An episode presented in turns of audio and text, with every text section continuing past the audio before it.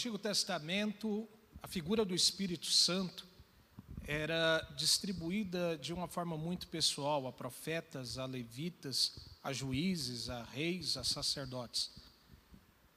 Quando Deus fala ao profeta Joel que nos últimos dias ele derramaria do seu espírito sobre toda a criatura, nós chegamos ao Novo Testamento e na época da graça, o Espírito Santo é derramado a toda criatura e hoje está liberado sobre nós.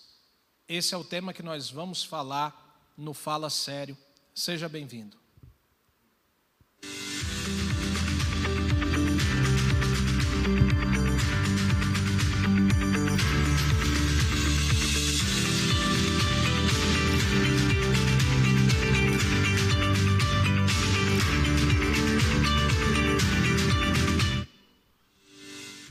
Muito bem, gente, paz do Senhor. Prazer imenso estar com vocês aqui nessa primeira edição do Fala Sério, um debate bíblico que a juventude do setor da LAP está promovendo. E nós teremos essa programação em podcast e também aqui pelo YouTube. E quero apresentar hoje dois convidados. Um é o curador desse projeto, que é o pastor Samuel Silva. Samuel é, me passaram o currículo dele pela metade aqui, mas a culpa é dele mesmo, que ele passou pela metade.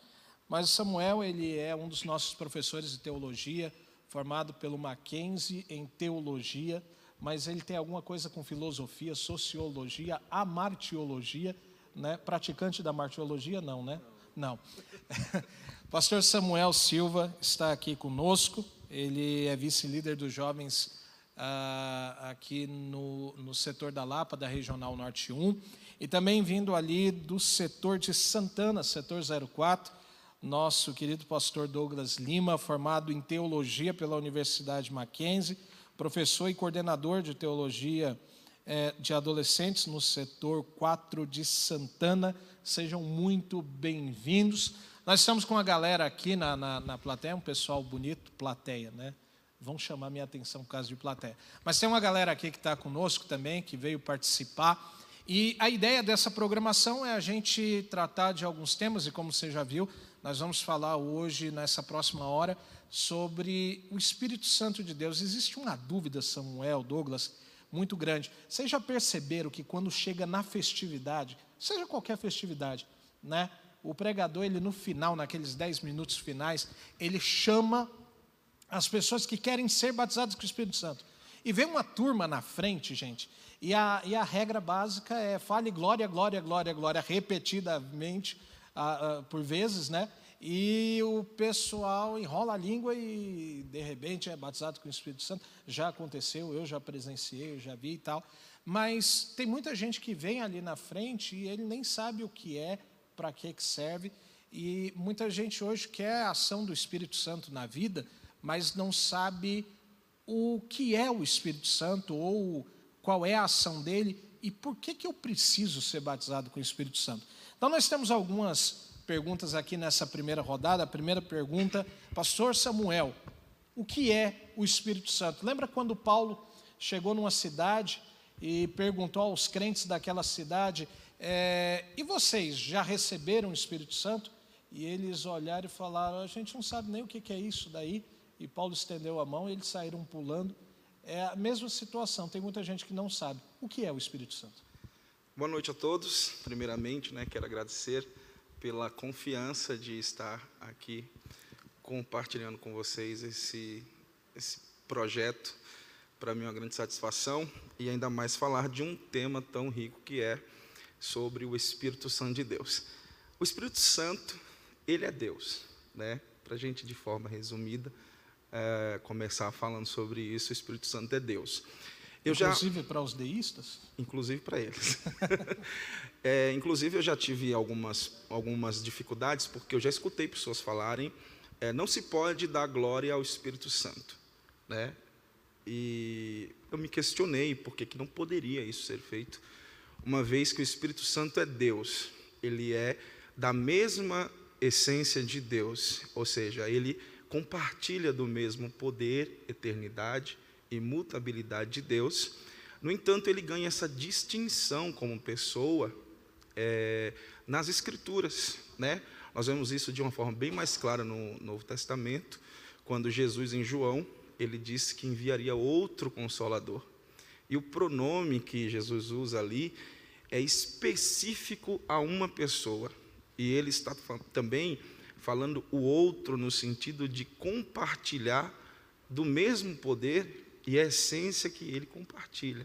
Então a gente está falando do outro, é alguém que é igual a mim, que tem a mesma e, essência, Exatamente. Então, o Espírito Santo é Deus, da mesma essência, da mesma substância, compartilha os mesmos atributos incomunicáveis que Deus. Então a pergunta aqui ela está errada, não é o que é, mas é quem é. Quem é o Espírito então, Santo? Então, quem é o Espírito Santo é uma pessoa. Ele não é uma energia, como as pessoas pensam nessa época ah, de festividade. A gente vai entrar nesse debate aqui, porque tem muita gente que acha que o é Espírito força. Santo é uma energia que te faz pular, não. correr, voar. Nessa, a gente vê uns crentes, rapaz, que planta é, que até bananeira. Né? Recebe, né? se transforma em super saiyajin, essas coisas. Mas ele não é. Muito bem. Pastor Douglas, é, quais são as dificuldades que hoje a galera tem em entender o que é a pessoa do Espírito Santo. O, o senhor que lida com adolescentes tal, que é a turma que começa a ter esse primeiro contato com, com uh, ser cheio do Espírito Santo, ser batizado com o Espírito Santo, qual a dificuldade que o senhor enxerga que a galera tem em entender o que é o Espírito Santo? Pastor Yuri, antes de mais nada, boa noite. Prazer estar aqui com vocês, cooperando nesse trabalho maravilhoso. Uma satisfação muito grande poder deixar uma pequena parcela de contribuição. Mas, é, basicamente, o que dificulta a compreensão de quem é o Espírito Santo é por conta das diversas filosofias errôneas, erradas, que temos hoje acerca dele circulando por aí.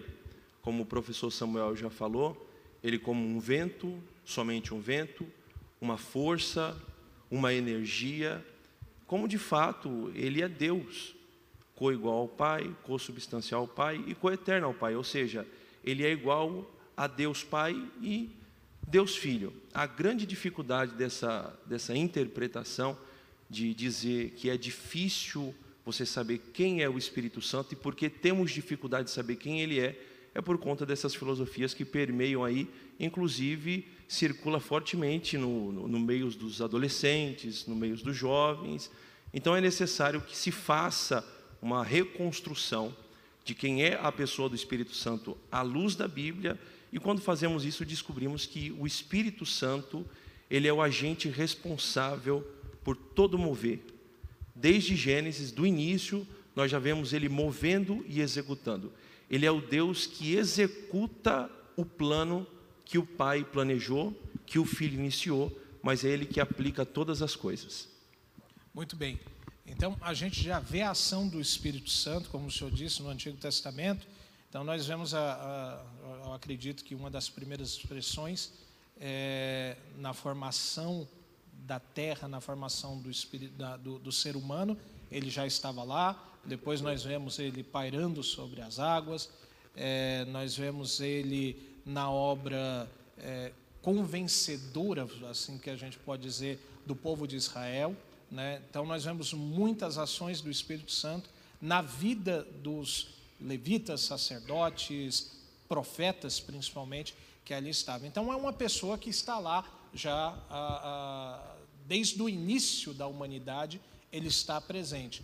E nós entendemos que no Novo Testamento ele é o nosso fiel companheiro que está conosco todos os momentos, inclusive agora ah, nessa programação que você está assistindo, o Espírito Santo está conosco na sua casa, está aqui conosco nessa gravação.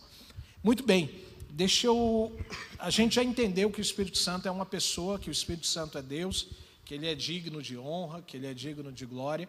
Já entendendo que ele é uma pessoa, essa pessoa ela tem algumas ações, Samuel quais são as ações, ou o que, que a gente pode mostrar dentro da Bíblia, as ações do Espírito Santo nos nossos dias. Como é que o Espírito Santo, qual é o comportamento dele na vida do cristão nos nossos dias? Ok. As pessoas elas têm o costume de pensar que o Espírito Santo ela só, ele só age de forma é, no sentido de poder, de manifestações. É aí que eu quero entrar. É, tem muita gente, não sei se vocês concordam comigo, e vocês também que estão aqui, me ajudem se vocês não concordam. É, tem muita gente que quer receber o Espírito Santo aqui, para usar ele aqui dentro. Ah, e, e, hoje, um dos dons que todo mundo quer, é, até interpretado erroneamente, eu quero o dom de profecia, profecia, porque parece que ser profeta é status. Isso. Né? Vai falar para Jeremias que ser profeta é status, né? Sim. Jeremias, coitado, lançaram ele dentro do, do, do de calabouço, colocaram ele para pregar na escada, o negócio ficou estranho. E era profeta. E hoje todo mundo quer ser profeta, né? Ah, pastor, eu quero rodopiar, porque parece que quem é profeta tem, tem mais agenda, né? Mas qual que é a obra do Espírito Santo real? Tá. É, isso é em virtude, só para concluir, é, há, há, uma ênfase muito forte que foi dada ao Espírito Santo apenas como esse agente que promove poder. Né? Sendo que a obra do Espírito Santo na vida da igreja, ela é mais de teor de transformação do que de manifestação de qualquer poder né, ou é, clima e atmosfera espiritual.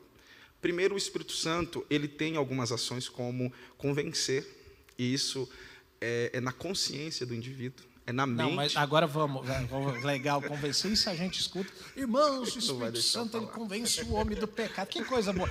Na prática, Samuel, como que é o Espírito Santo na, na, na vida do ser humano? O cara está ali no caminho do pecado. O que, é que o Espírito Santo faz? Ele faz o indivíduo ter a consciência de sua miséria.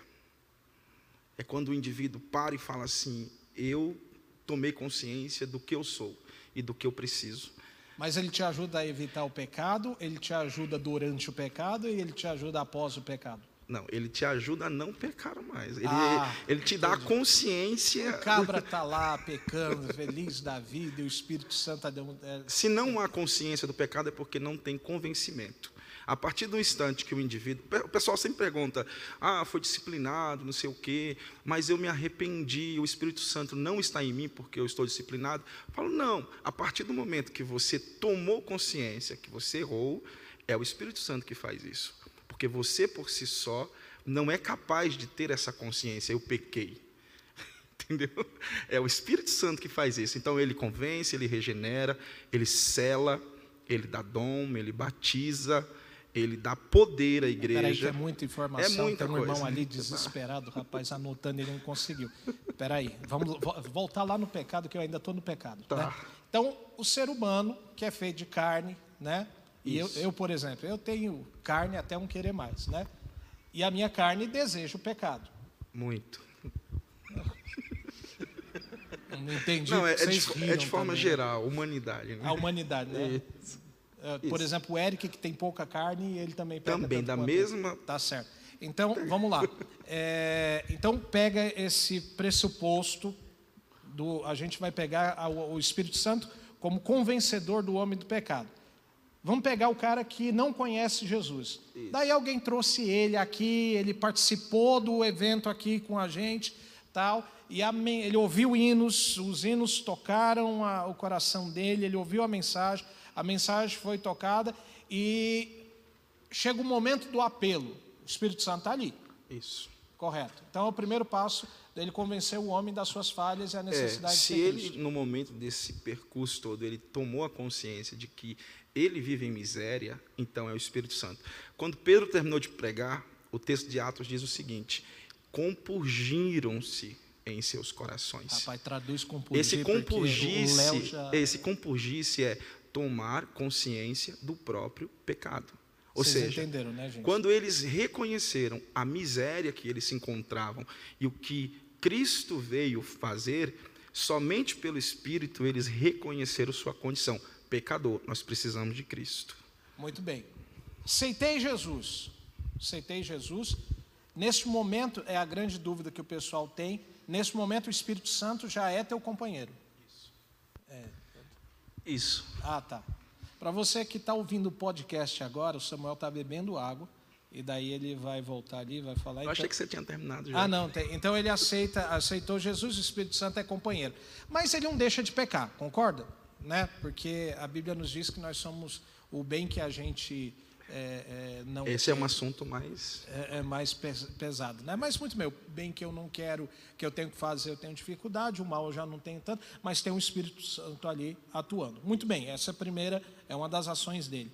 Depois que o Espírito Santo, depois desse papel do convencimento do pecado, Deus ele separa, ele escolhe, e daí a Bíblia diz que os dons são distribuídos conforme a necessidade da igreja, né? Então imagine só uma igreja que tivesse todo mundo de profeta. Ia ter um problema muito sério, né, Douglas? Demais. Agora, imagina só se todo mundo tivesse dom de visão, todo mundo dom de cura, né? Covid não ia ficar no nosso meio, né? Mas, mas a, a, a grande sacada é, chega o momento da distribuição dos dons. Para que, que ele serve, para que, que é, e daí eu acho que não vale a pena a gente entrar na, no detalhe de cada dom, mas como é que o Espírito Santo atua nos dons? E daí a gente olha Atos dos Apóstolos, capítulos 2, né? que, que, que pega um pouco, né, Douglas? Uhum. Atos dos Apóstolos, capítulo 2. Jesus ele tinha falado: ficar em Jerusalém até que do alto vocês sejam revestidos. Nós entendemos que revestir é vestir por cima correto? Isaías nos diz que nós somos vestidos de vestes de salvação. Qualquer coisa que vem por cima é revestimento, revestimento das armaduras, revestimento do poder de Deus. Fechou? Muito bem. Como que é essa questão do Espírito Santo na distribuição dos dons? Pois bem, é, os dons nada mais é do que a faculdade divina ou as faculdades divinas operando no ser humano. Então, Deus concede talentos, virtudes que fazem parte do seu caráter, fazem parte da sua pessoa, para uma determinada pessoa, para ser usado para a edificação da igreja. A igreja, ela é edificada pelos dons. É importante ressaltar que os dons, eles, eles não são talento natural. Então alguém pode imaginar que tem um talento natural, mas não está descrito Cantar, ali. por exemplo, é um talento natural. É um talento natural. Tá. Entraria aí mais na adoração e no louvor a Deus. Ok. É até para os irmãos entender o que, que são os talentos naturais e os talentos espirituais, né? Isso. E os dons eles trabalham em três áreas. Eles trabalham para comunicar o saber de Deus, trabalham para comunicar também o poder de Deus e também a mensagem de Deus. Eles trabalham nessa finalidade e todo dom ele tem por virtude, por qualificação, glorificar o nome do Senhor. Então aquele que recebe o dom não recebeu porque é qualificado, porque achou virtude nele, porque ele é bom, mas porque Deus achou graça nisso. Até nisso a graça de Deus ele se manifesta, mostrando assim o seu poder, a sua grandeza para com o miserável pecador. Gente, sensacional. É, o senhor falou de três ações. É, vamos só dar exemplos dos dons né, para a gente, para até a galera ter uma noção que é importante a busca dos dons sim, espirituais. Sim, sim. Então nós temos o primeiro que ele fala é uma ação dos dons que são para a comunicação da, da glória de Deus. Como é que isso acontece? Quais são? E os... daí já, já emenda e já fala os outros também. Tá. Os dons que manifestam o saber de Deus, por exemplo, seria o dom de revelação. O que é o dom de revelação? É bom ressaltar que o dom de revelação não é o dom de revelamento. É? Aquele da irmã raio-x que vê tudo? É o raio-x é, de Deus. É raio entendeu? Então, esse dom de revelação a, a própria palavra revelação é trazer à tona aquilo que não se sabe. Então a pessoa não tem noção do que se passa, não tem noção do que está acontecendo, e Deus lhe confere a sabedoria para que ela comunique a outra o que de fato o que está falando, revelando, não sabia. Ou seja, é uma ação sobrenatural de Deus. A outra ação, que seria o outro o outro dom de Deus seria o dom de poder. No caso, seria o dom de cura. Esse dom de cura, ele mostra o lado de Deus que ele sara todas as feridas. sana todas as enfermidades e que não existe doença, não existe nada que possa não atingir, ou melhor, não possa, Deus não possa fazer todas as coisas através do seu poder. E por fim, que seria o dom que comunica a mensagem de Deus, seria a profecia. E o que é a profecia? A profecia ela torna algo geral específico. Então, por exemplo, uma coisa é eu chegar aqui, pregar para vocês e dizer assim, gente, Deus está com vocês. Deus é com vocês. Aquilo te conforta, aquilo te consola. Só que é outra coisa alguém chegar do teu lado e dizer assim para você: Assim diz o Senhor, eu estou contigo. Ou seja, é algo geral que você encontra nas Escrituras lendo, mas que se torna algo específico pelo dom de profecia. Muito bem. É, é uma das coisas que, principalmente o dom da profecia, tem muita gente que confunde com o sapateado, com o negócio que vem, o ex que te dá aquela babada na orelha né? Eu não sei se aí já tiveram aquele fio caindo aqui, né? Mas principalmente no verão, é tapa na cabeça, né? Às vezes massagem cardíaca. massagem cardíaca. Tem um vídeo muito legal que tem um profeta que vai dizer é isso que te digo, rapaz, mas ele dá um tapa que o coração do rapaz vai parar na. na, na... Bom, deixa para lá. Ah, Samuel, explica para a gente o que é ser cheio pastor Douglas vai explicar o que é ser batizado. Ui. Ok. É, vocês, não sei se vocês sabem a diferença de ser cheio e de ser batizado, né? Tem uma, tem uma distinção entre os dois. Ficai em Jerusalém até que do alto vocês sejam revestidos, sejam cheios, né? O que é ser cheio, pastor Douglas? Não, essa é para mim. Você quer fazer? Não, a dele tá bom. é batizado. Então tá bom. Ah, é verdade, é verdade, é verdade. Tá.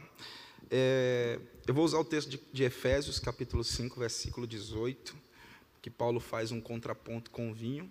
Né? Faz o quê? Um contraponto com o vinho. Ele fala, não vos embriagueis com vinho, mas sejais cheios do Espírito Santo, né? ou sejam cheios do Espírito Santo. E ele vem fazendo essa ênfase no decorrer da carta, tanto no capítulo 4, capítulo 5, para tentar explicar àquela igreja a importância de ser cheio. No capítulo 1, ele reforça a importância do cristão ser é, selado por esse Espírito, né? ser possuído por esse Espírito, e esse Espírito habita como uma garantia da redenção de Deus na vida daquele indivíduo. Ali a expressão é mesmo uma parte do depósito que Deus dá pelo Espírito, garantindo que ele vem para buscar aquele indivíduo. E depois ele, na parte prática da carta, ele explica a importância do cristão ter esse Espírito como uma capacidade de ser cheio. Por exemplo, o ser cheio é ser dominado pelo Espírito. É o cristão que é dominado pelo Espírito. E ser cheio do Espírito, é, eu sempre falo isso para o pessoal, é, não, não é que em termos de equilíbrio seja, é, ou em termos espirituais, seja melhor do que os dons espirituais, porque foi muito bem explicado aqui que os dons eles comunicam algumas faculdades de Deus. Mas o ser cheio do Espírito é, é, é um trabalhar de Deus direto no caráter do cristão. Né? Então, quando nós falamos do crente que é cheio do Espírito Santo, um aspecto importante na escolha dos diáconos em Atos, eles eram cheios do Espírito Santo. E o fato de ser cheios do Espírito Santo está falando o seguinte: eles têm caráter transformado. Um cristão que é cheio do Espírito Santo, ele é guiado pelo Espírito Santo.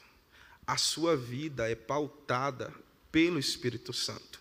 E isso não fala de manifestações extraordinárias de poder é de conduta. É de conduta. Ele é está falando ética... é a ética cristã na prática, né? É, é a aplicação das doutrinas tá. na vida do próprio cristão. Então, aquele que é cheio do Espírito Santo, ele não não comete o, os pecados capitais, ele evita, porque ele é convencido pelo Espírito Santo. E a vida dele, uma vez pautada pelo Espírito Santo, dirigida pelo Espírito Santo. Ele vive no Espírito. Ele vive no Espírito, conduzido pelo Espírito. Conduzido pelo Espírito. E ser cheio do Espírito Santo é muito mais importante, em certos sentidos, do que ter dons do Espírito Santo. A gente vê isso na igreja de Coríntios, que tinha Isso, todos, que tinha dom, mas não tinha uma o conduta. enchimento. Exatamente. Então, é, é uma afirmação um pouco, nossa, está dizendo que os dons não servem. Não, não estou dizendo que os dons não servem, mas Ah, os dons não mudam Ma- caráter. Mas Paulo ele deixa claro que, que os dons eles vão passar, né? Isso. E Eles o que permanece passar. é o o que amor. permanece é o amor. que está relacionado a essa conduta diária do cristão. Então, eu não estou dizendo que os dons não servem, eu estou dizendo que os dons Eles não, uma eles não uma- mudam a vida do cristão. Exatamente. O que muda é o enchimento. Eu fui cheio do Espírito, então o Espírito Santo ele vai tomando posse. É aquilo que Paulo fala em Efésios capítulo 3, para que nós possamos experimentar qual seja a altura, largura, né, e profundidade. Ele está falando assim, ó, o Espírito ou Cristo, ele habita em você de tal forma que não haja uma célula em ti que não tenha sido tomada por ele. Meu Deus. É mais ou menos essa expressão. É, você tem que ser possuído por Deus. Tinha gente que tinha medo de usar essa expressão possuído. Né? Eu quero ser possuído por Ele. Não, Se Ele quiser, é, eu é quero. uma verdade, porque lá fora tem, tem uns demônios que possuem uns cabos, até uns crentes que é meio possu... Mas deixa para lá, isso é assunto para outro dia. O, o, o, Douglas levantou o microfone ali, eu não sei se ele queria te bater. Não, ele queria dar glória queria mesmo. comple- Complementa, Douglas. Antes de entrar na tua pergunta, antes do Douglas falar, antes do Douglas falar, é, quem está na internet, é, você que está no YouTube, é, dá um joinha, clica lá no joinha para falar para o YouTube que essa programação é legal. É, se não é inscrito, se inscreve e compartilha, porque daqui a pouco, e você que tem dúvida aí, que está na internet, nós estamos monitorando aqui. é, deixa a tua pergunta, tá? O- os nossos mestres aqui, eles vão responder daqui a pouquinho. É, deixa a tua pergunta, nós vamos responder. E o pessoal que está aqui, tem uns papeizinhos aí, gente.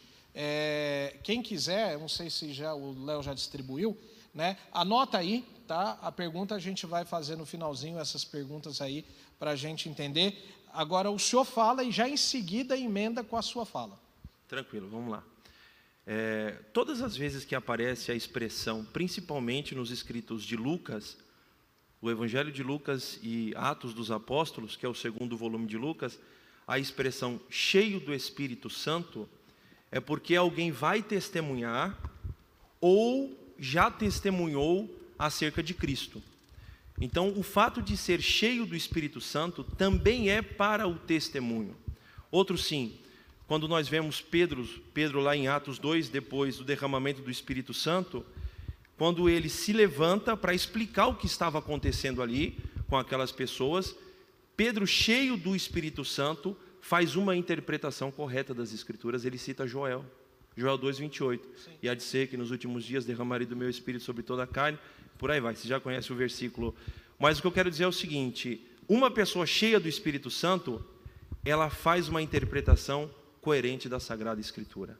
O Espírito é o Espírito da palavra, e a palavra é a palavra do Espírito. Então, uma pessoa cheia do Espírito não pode fazer uma interpretação errônea das Escrituras.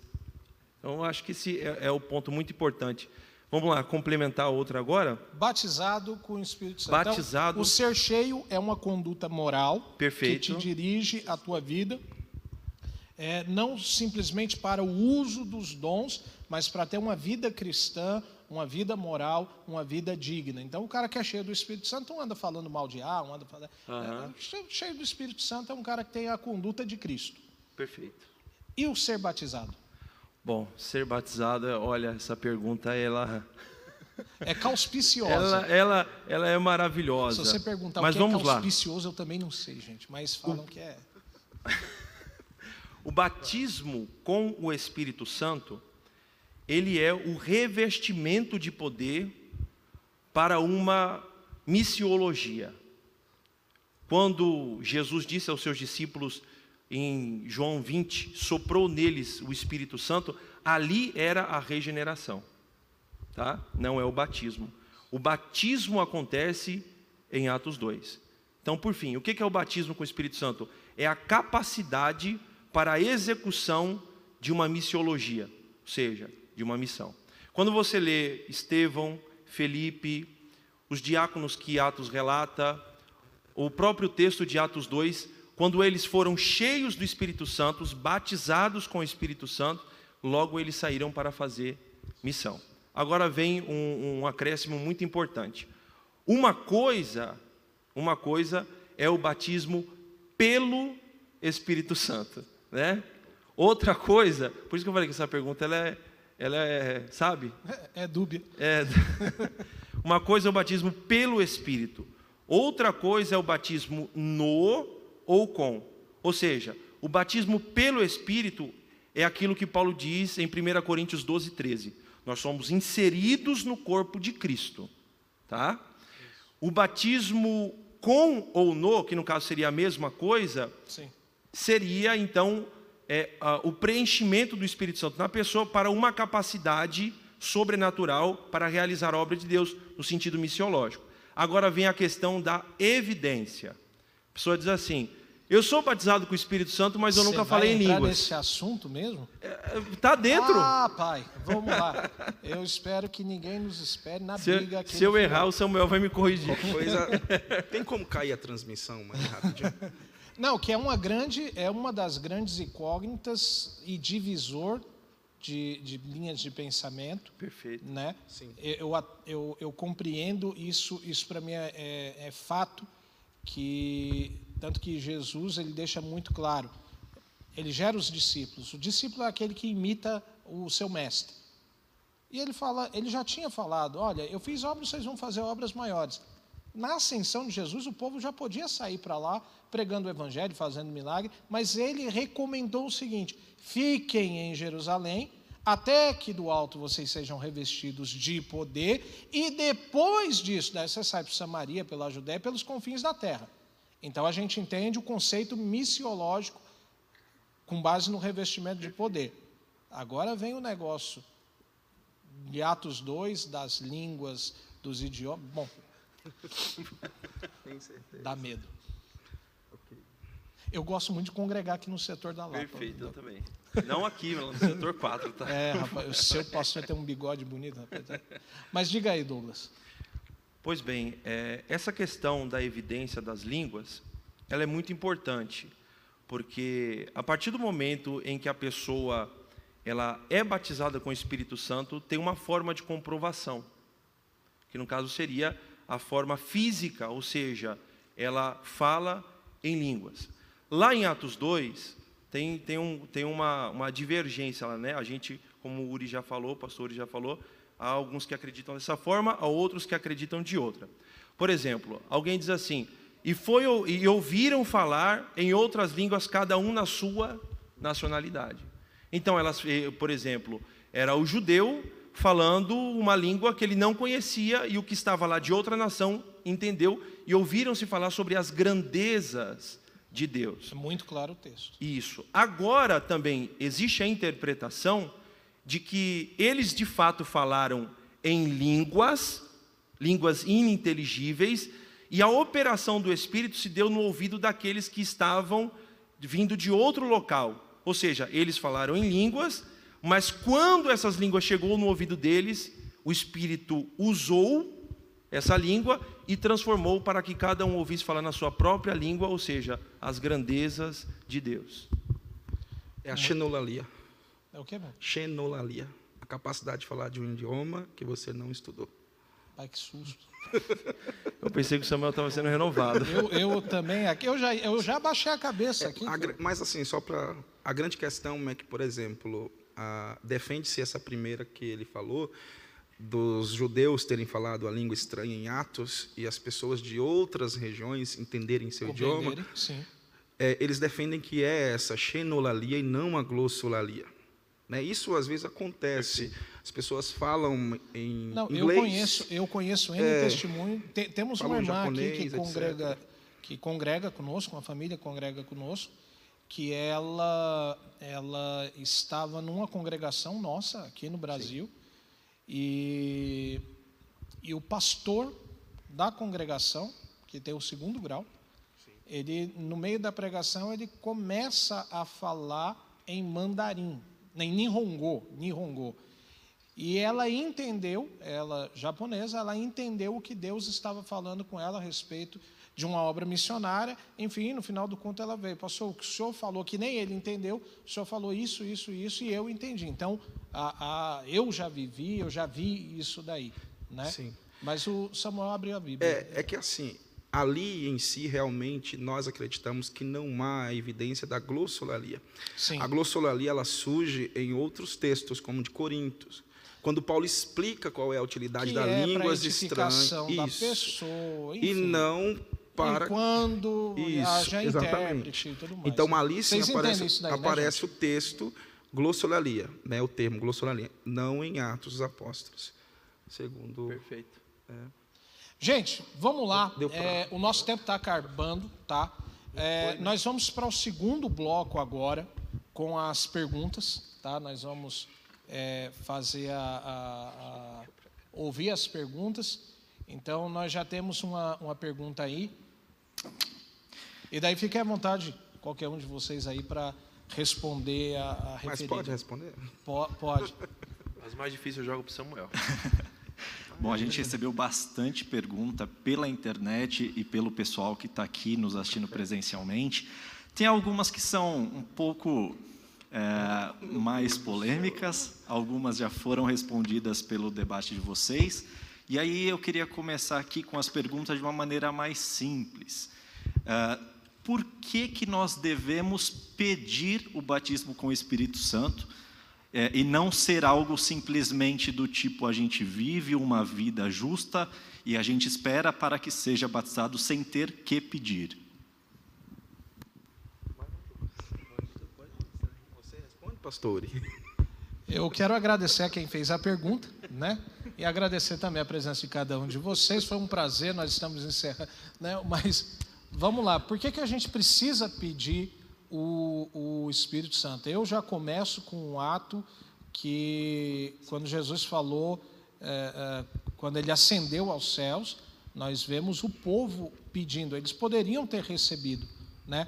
E daí, se a gente faz um comparativo com o Antigo Testamento, toda vez que o sacrifício era recebido no, no, pelo sacerdote, tinha aquela nuvem né, que descia, invadia o, tabernáculo, o lugar santíssimo, e as pessoas tinham evidência: o sacrifício foi recebido. Segundo, a gente tem Joel profetizando aquilo que Deus falou, que derramaria do seu espírito sobre toda criatura. Só que quando chega em Atos, né, aqueles dez dias que o povo fica esperando, eles ficaram clamando pelo Consolador.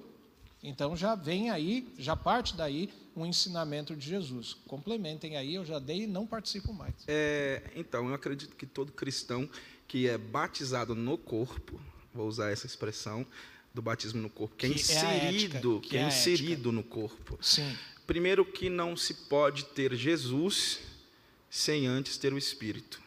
Jesus só habita no cristão por meio da habitação do Espírito. É, Paulo deixa isso muito claro em Romanos capítulo 8. Então, o cristão ele deve pedir o batismo no Espírito, o batismo com o Espírito Santo, que é esse batismo é, que tem esse aspecto missiológico, pela sua convicção em fazer parte do corpo de Cristo, como um E- executor. como executor e também pelo seu anseio em propagar a verdade que lhe foi alcançada. É, é aí que eu volto a ter, e eu acho que é importante para você que está assistindo, para vocês que estão aqui, é, eu não quero, eu não posso receber, querer o Espírito Santo para usá-lo aqui dentro. O Espírito Santo, ele é da porta para fora. Então, sempre que, como já foi citado, Estevão, os discípulos que ali estavam, a gente vê que depois que Pedro recebe o Espírito Santo, é, em duas pregações, mais de, de, de 8 mil almas, de homens, né, é, é, se convertem. Então, o Espírito Santo é para uma obra externa, né? nós entendemos que é para obra missiológica, é para fora, para declarar a glória de Deus. E há necessidade, por isso que Paulo até aconselha que a gente peça, né? E o Espírito Santo ele é concedido conforme a necessidade da igreja. Douglas. Tem um texto bíblico, agora me foge da memória com exatidão a passagem, mas é nos evangelhos, que Jesus diz assim: Se o filho de vocês lhe pedirem pão, vocês lhe dariam pedra?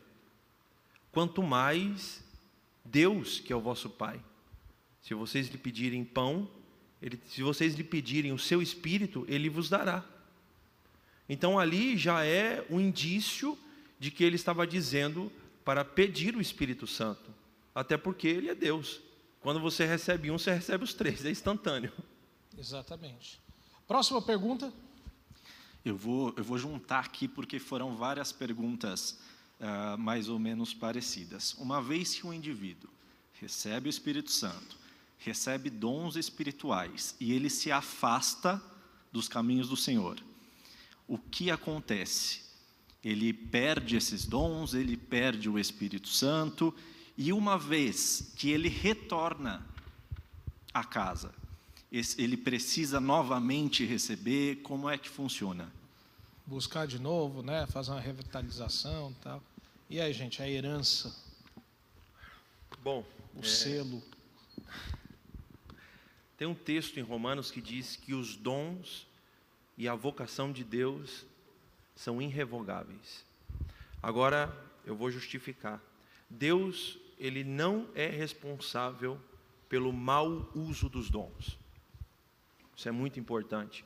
Então, no caso, essa pessoa tinha um talento, tinha uma vocação, por algum descuido, algum desleixo, não sei, saiu da casa de Deus, mas quando ela retorna, ela tem esse talento, porque a vocação e o dom de Deus é irrevogável, só que ela precisa ser lapidada novamente, né? E Deus não vai ser responsável pelo mau uso dos dons. Pessoa que faz o mau uso do dom, não adianta jogar a culpa em Deus. Exatamente. E a gente vê o, o questão da, do selo, né, da herança, do poder, né?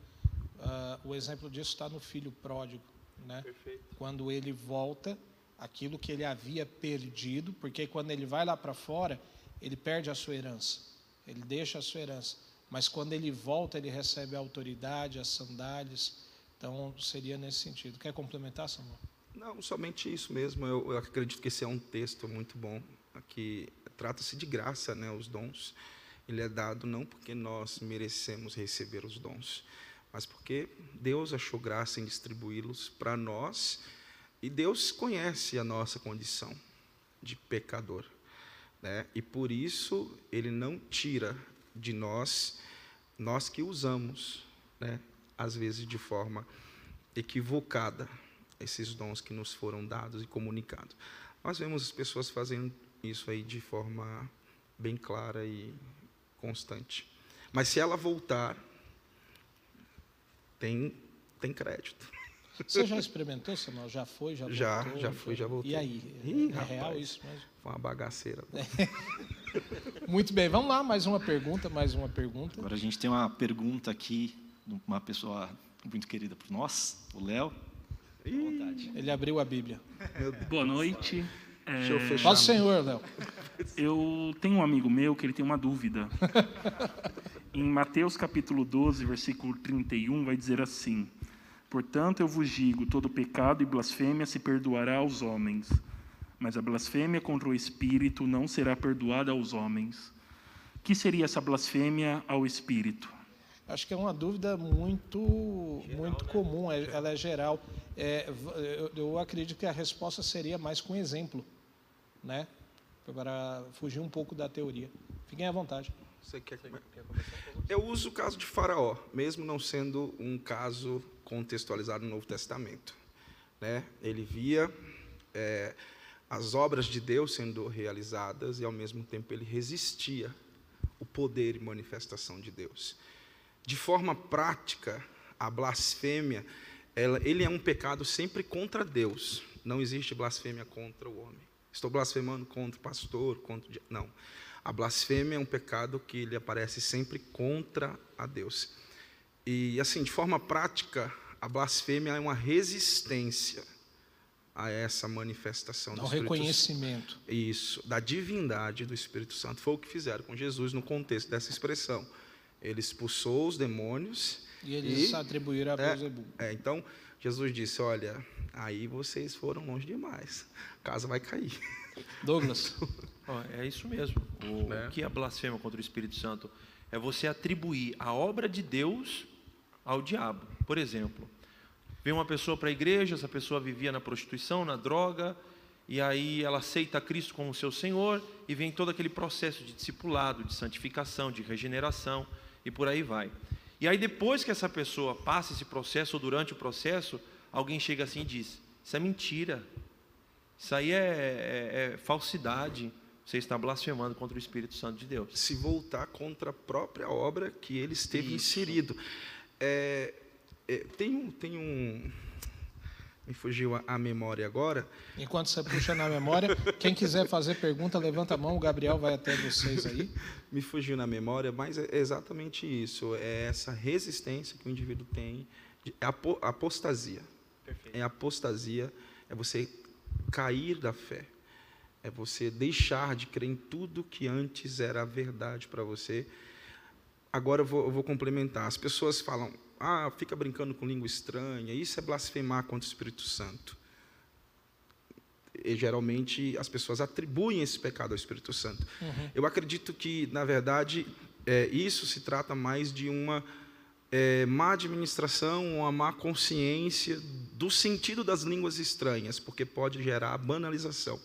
Mas isso não seria necessariamente a blasfêmia contra o Espírito Santo. Estou falando porque é um caso muito presente. As pessoas criticam, apedrejam quem faz vídeo, ou às vezes brinca com essa questão da língua estranhas. E tem muitos hoje, né? É, e tem muito. O problema disso é que pode levar à banalização, as pessoas zombarem quando ver um cristão falar em línguas estranhas no momento certo. Mas isso não é a blasfêmia contra o Espírito Santo. A blasfêmia contra o Espírito Santo é exatamente essa descrença na obra do Espírito Santo, conhecendo o poder que ele tem. Eu conheço o testemunho, é, aí revela um pouco da minha idade. Pastor Doronel Camilo, lá de Campo Grande, pastor presidente do campo lá, ele conta o testemunho da tia dele, que blasfemou contra o Espírito Santo e ela ficou muito enferma. E ele, como pastor, foi orar, foi até a casa dela para orar. E quando ele chegou, Deus abriu seus olhos e ele via dois anjos com espadas cruzadas na porta do quarto. E Deus falava para ele: Você não pode entrar aqui porque não há mais salvação para ela. Então, para você ver o tamanho do. O Espírito Santo, como uma pessoa, como Deus, que nós já falamos, exige reverência, respeito, temor. Né? Não é, a gente não trata, principalmente o uso dos dons, não dá para tratar com, com, de qualquer maneira. De qualquer maneira. Até mesmo a questão da profecia, né? Alguém levanta, entrega uma profecia, aí você fica com medo de, será que foi Deus? Hum, eu não posso falar porque senão vou blasfemar. Paulo disse para a gente julgar a profecia. Exatamente. Paulo disse para examinar todas as coisas e reter o bem. Então, a partir do momento que você recebe uma profecia, você deve julgá-la. Para saber se de fato é Deus. Se o camarada não foi lá no teu Facebook, viu que o teu sonho era, era não, comprar uma Ferrari, né? Aí te vê aqui no culto, é ele. Eis que te digo, Eis que homem, te digo. É vermelha. Te digo de mim, não de Deus. É. Vou fazer você alcançar. Não, mas se você quer uma Ferrari, peça para Deus te dar condição de pagar o IPVA da Ferrari também. Vamos lá, tem mais perguntas? Onde que está o Gabriel? Temos ah, tá aqui, estou aqui. Tá lado. Temos uma pergunta do Marcos. Oi, senhor. Pode ser, Marcos. É, eu tenho uma dúvida concernente também à questão do, da blasfêmia contra o Espírito Santo. Certa ocasião eu estava no Facebook e eu vi uma página cristã e os comentários eles aparecem né, embaixo da publicação. E eu vi um comentário de uma moça, ela estava xingando em palavras nos comentários o Espírito Santo de tudo quanto é palavrão. E eu procurei saber a respeito disso, conversei com o irmão e ele me explicou que uma pessoa que ela comete tais atos de blasfêmia contra o Espírito Santo, ela não tem a capacidade de se arrepender a respeito. Por isso que ela blasfema contra o Espírito Santo. Então, gostaria de saber se esse ato de ela proferir palavras é, ofensivas ao Espírito Santo, mesmo que por escrita, é, se isso se caracteriza é, blasfêmia contra o Espírito Santo e se de fato, quando alguém blasfema contra o Espírito Santo, essa pessoa ela não tem mais a ela fez isso pelo fato de ela não ter mais a capacidade de se arrepender e se o Espírito Santo já está extinto de todas as formas da vida dessa pessoa. Eita. Ela externou no coração em palavras, né? É, Eu gosto muito de congregar aqui, Samuel. Eu, eu vou dar a minha opinião, tá? A minha opinião, porque assim, quando Jesus profere o contexto sobre as blasfêmias, ele fala para pessoas conhecedoras sobre as escrituras, principalmente os profetas, principalmente Torá, Moisés. Então, quem estava ali eram pessoas que conheciam as profecias acerca do Messias. Então, meio que é um pouco perigoso eu dizer que uma pessoa que não passou pelo convencimento, pela regeneração, pela justificação, ela proferir essas palavras com o Espírito Santo e ela não ter salvação. Entendeu? Porque ela nunca experimentou dessa obra. Não conhece. Ela não, ela não tem o discernimento acerca de, de quem é o Espírito Santo. Né? Talvez ela fale motivado por uma cultura, pelo que ela vê na internet, por uma banalização da religião, do sagrado, e tudo isso influencia em sua construção de opinião. Mas Deus pode restaurar uma pessoa nessa condição. Então, é muito diferente de Da eu falar que tem de conhecimento. para uma pessoa que pastor Uri está aqui Eu? tal, com a gente tal. Aí amanhã acorda vi- virado no girai, como diz por aí. É diferente, entendeu? Falam que o programa só falou heresia, daí eu fico revoltado e qual que seria isso? Então, é diferente, diferente de uma pessoa que nunca teve conhecimento de Deus, nunca experimentou a obra de Deus. É o tempo da dela. ignorância? É, poderíamos considerar assim. Então, é muito perigoso eu falar que um, um ímpio, né, até porque Jesus, ele, hum, primeiramente, ele sofreu muita, muita, muito choque de pessoas que resistiram à sua mensagem. Mas a palavra ela foi produzindo efeito e essas pessoas foram ter com Jesus, em particular, na madrugada. Né? Explica aquilo que o Senhor falou lá, ficou um negócio aqui dentro do coração. É mais ou menos assim, sabe? Então é meio perigoso eu falar que uma pessoa, na ignorância do conhecimento de Deus, não tem aí essa oportunidade. Deus, ele não leva em conta o tempo da ignorância. Então, o período em que você é ignorante acerca de um assunto, Deus não pode levar isso em consideração. Tem um provérbio que diz assim: O rei se alegra quando o justo, ou melhor, quando os seus súditos fazem uma descoberta. Eu acho que essa pessoa, é, Deus vai ficar muito alegre com ela quando ela de fato tomar conhecimento de quem é o Espírito Santo e o que ele faz. Muito bem. Ah, nós estamos indo para o final. É, é, tem mais uma? Dá para fazer mais uma? Vamos fazer mais uma pergunta da- da- do pessoal aqui, da plateia. E em seguida nós vamos responder rapidamente o que precisa fazer para receber o Espírito Santo. E daí a gente já faz as nossas considerações. Agradece a oportunidade, sem cantina no final. Gabriel. uma pergunta do Jefferson. Paz a todos, boa noite. É, pegando esse contexto dessa citação do Marcos, nós vemos alguns pregadores que até tempos atrás, vamos considerar dos arminianos e calvinistas, né? Até então ele pregava, ele falava em profecia, falava em línguas. De repente ele mudou, ele pegou o botãozinho mudou, agora já isso é errado, isso é coisa da cabeça. Eu até uma certa vez conversei com Samuel sobre esse assunto e de repente ele fala, ah, o que, que eu falava antes era asneira, ah, não era não era o Espírito Santo, era uma coisa da minha cabeça. Inclusive eles falam muito isso, né? Ah, não, a língua que eu falava era uma coisa da minha cabeça Decorado, né? decorado. É, quando ele faz essa mudança de pensamento, que até então ele atribuía isso ao Espírito Santo, mas a partir de hoje já não é mais. É, como que eu posso considerar isso? Você acha que isso é uma blasfêmia contra o Espírito Santo? Você está tirando uma atribuição que outrora era do Espírito Santo, agora não é mais? É, eu posso, esse pregador tem credibilidade para continuar pregando o Evangelho? Então, assim, é uma coisa que hoje eu, eu me pergunto muito. Alguns pregadores que outrora era arminiano, hoje é calvinista, então ele muda totalmente o seu pensamento. Isso seria, de uma forma, assim, sei lá, claro ou não, uma blasfêmia contra o Espírito Santo? Apertou, hein?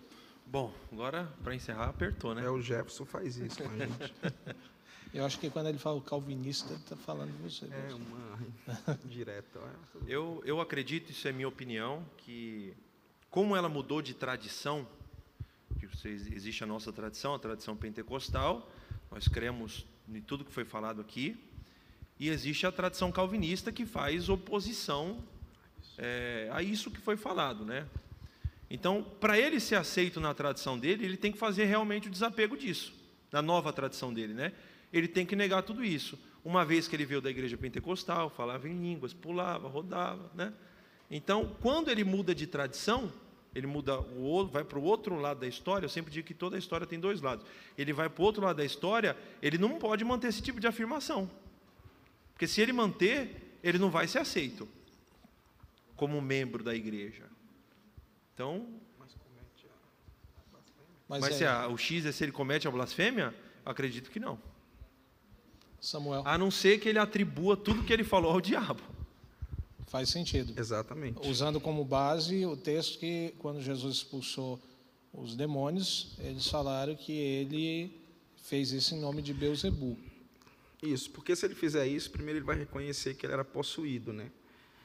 Então, se ele disser que tudo que ele praticava Não era, era coisa obra do espírito e era do demônio, a primeira afirmação é: eu era possuído pelo demônio. Nem convertido eu era. E daí ele apostata. Isso. Então é diferente ele mudar de tradição. Mudar de tradição é deixar de, de, de buscar, é, assim, ou, ou dar é, importância para alguns aspectos. Essa tradição calvinista ou histórica, ela, ela defende que os dons eles foram úteis para aquele momento, né, de plantação de igrejas, de pregação do evangelho, desbravar, tal. Então o Espírito Santo estava ali porque os apóstolos estavam sendo inspirados por ele. Então hoje, depois de toda essa plantação de igrejas, eles não enxergam mais a necessidade dos dons como naquela ocasião. Então, meio que é deixar de acreditar nessa atuação dos dons, mas ele crendo que Cristo é Senhor e Salvador, e que o Espírito continua convencendo, continua regenerando, habitando, selando, então ele não apostata. Eu entendo que ele não comete uma blasfêmia, porque ele não nega a divindade do Espírito. Ele nega a continuidade dos dons. Né? E aí é parte de uma tradição. Agora, se ele nega esses pontos essenciais da fé. E atribui ao e outro. Atribui, ah, então, primeiro que ele, ele era um, como diz na Bahia, um endemoniado. O importante é ressaltar qual que é, é o checkmate da blasfêmia contra o Espírito Santo. É você atribuir uma obra de Deus ao diabo. Pronto. Ponto. Entendeu? A partir do momento que você atribui uma obra de Deus ao diabo, isso é blasfêmia. Trocar de tradição, mudar de igreja e automaticamente, dependendo para a igreja que a pessoa vai, ela pode mudar de opinião. Constantemente nós estamos mudando de opinião a todo tempo. E isso não caracteriza a blasfêmia contra o Espírito Santo. Até porque ele precisa né, do Espírito Santo como Não, agente eu, regenerador. E eu conheço também pessoas que foram experimentar é, esses novos. É que está transmitindo, né? Mas foram para outras igrejas tal. E, e eu digo às vezes, às vezes quem tem o sangue pentecostal não se adapta. Verdade. Ele acha bonito, ele acha legal, nossa, o louvor é sensacional, a palavra é muito boa. Mas eu já vi jovens que foram e voltaram e falaram, pastor, é sensacional, mas falta o fogo assembleano lá. Falta aquele negócio de né, é, pegar na alma. Mas muito bem. Como é que o jovem precisa fazer para ser cheio do Espírito Santo? Douglas. Utilizar os meios de graça que nós chamamos de meio de graça é oração, jejum, consagração, leitura da palavra e romper em oração. Eu Muito acredito bem. que esse é um meio de, de ser cheio e ser batizado. Samuel, o que fazer para receber o Espírito Santo? O Espírito Santo, É. Buscar, Não.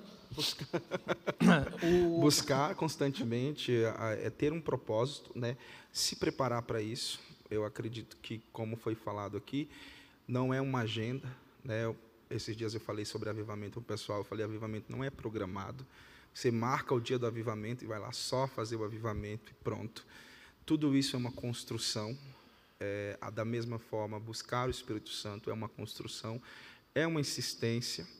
Ainda mais hoje que nós temos tantos, tantas coisas que nos tira a concentração. Então, concentrar no que você realmente quer em Deus, isso é extremamente importante. Então, eu acredito que o ponto é esse: é você saber o que você quer e buscar aquilo que você quer. Muito bem. Pessoal, acabou. Acabou. Agora é só mês que vem. Pastor Douglas, se o pessoal quiser achar você, faz como? Busca em oração na madrugada. Ah, se fizer isso, ah, Instagram, Facebook, é os meios de comunicação. De- deixa aí o endereço. É Douglas Lima no, no Instagram e também Douglas Lima no Facebook. Muito bem. Palestras, seminários, arrebatamentos. e- Cura divina. Cura. É.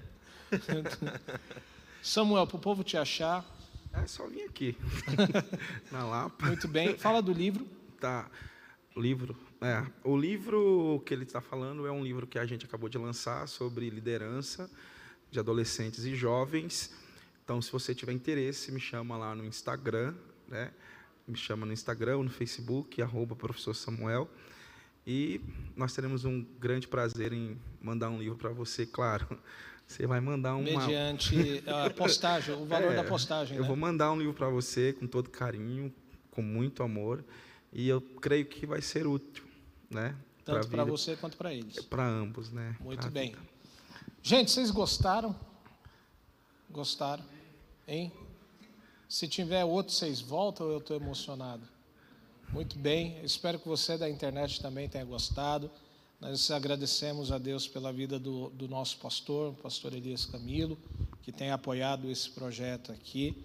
Eu espero que ele não puxe a orelha da gente. Pastor, quem escreveu tudo foi o Samuel, tá? Se tiver que puxar a orelha, puxa dele. Mas agradecer a cada um de vocês porque por estarem aqui.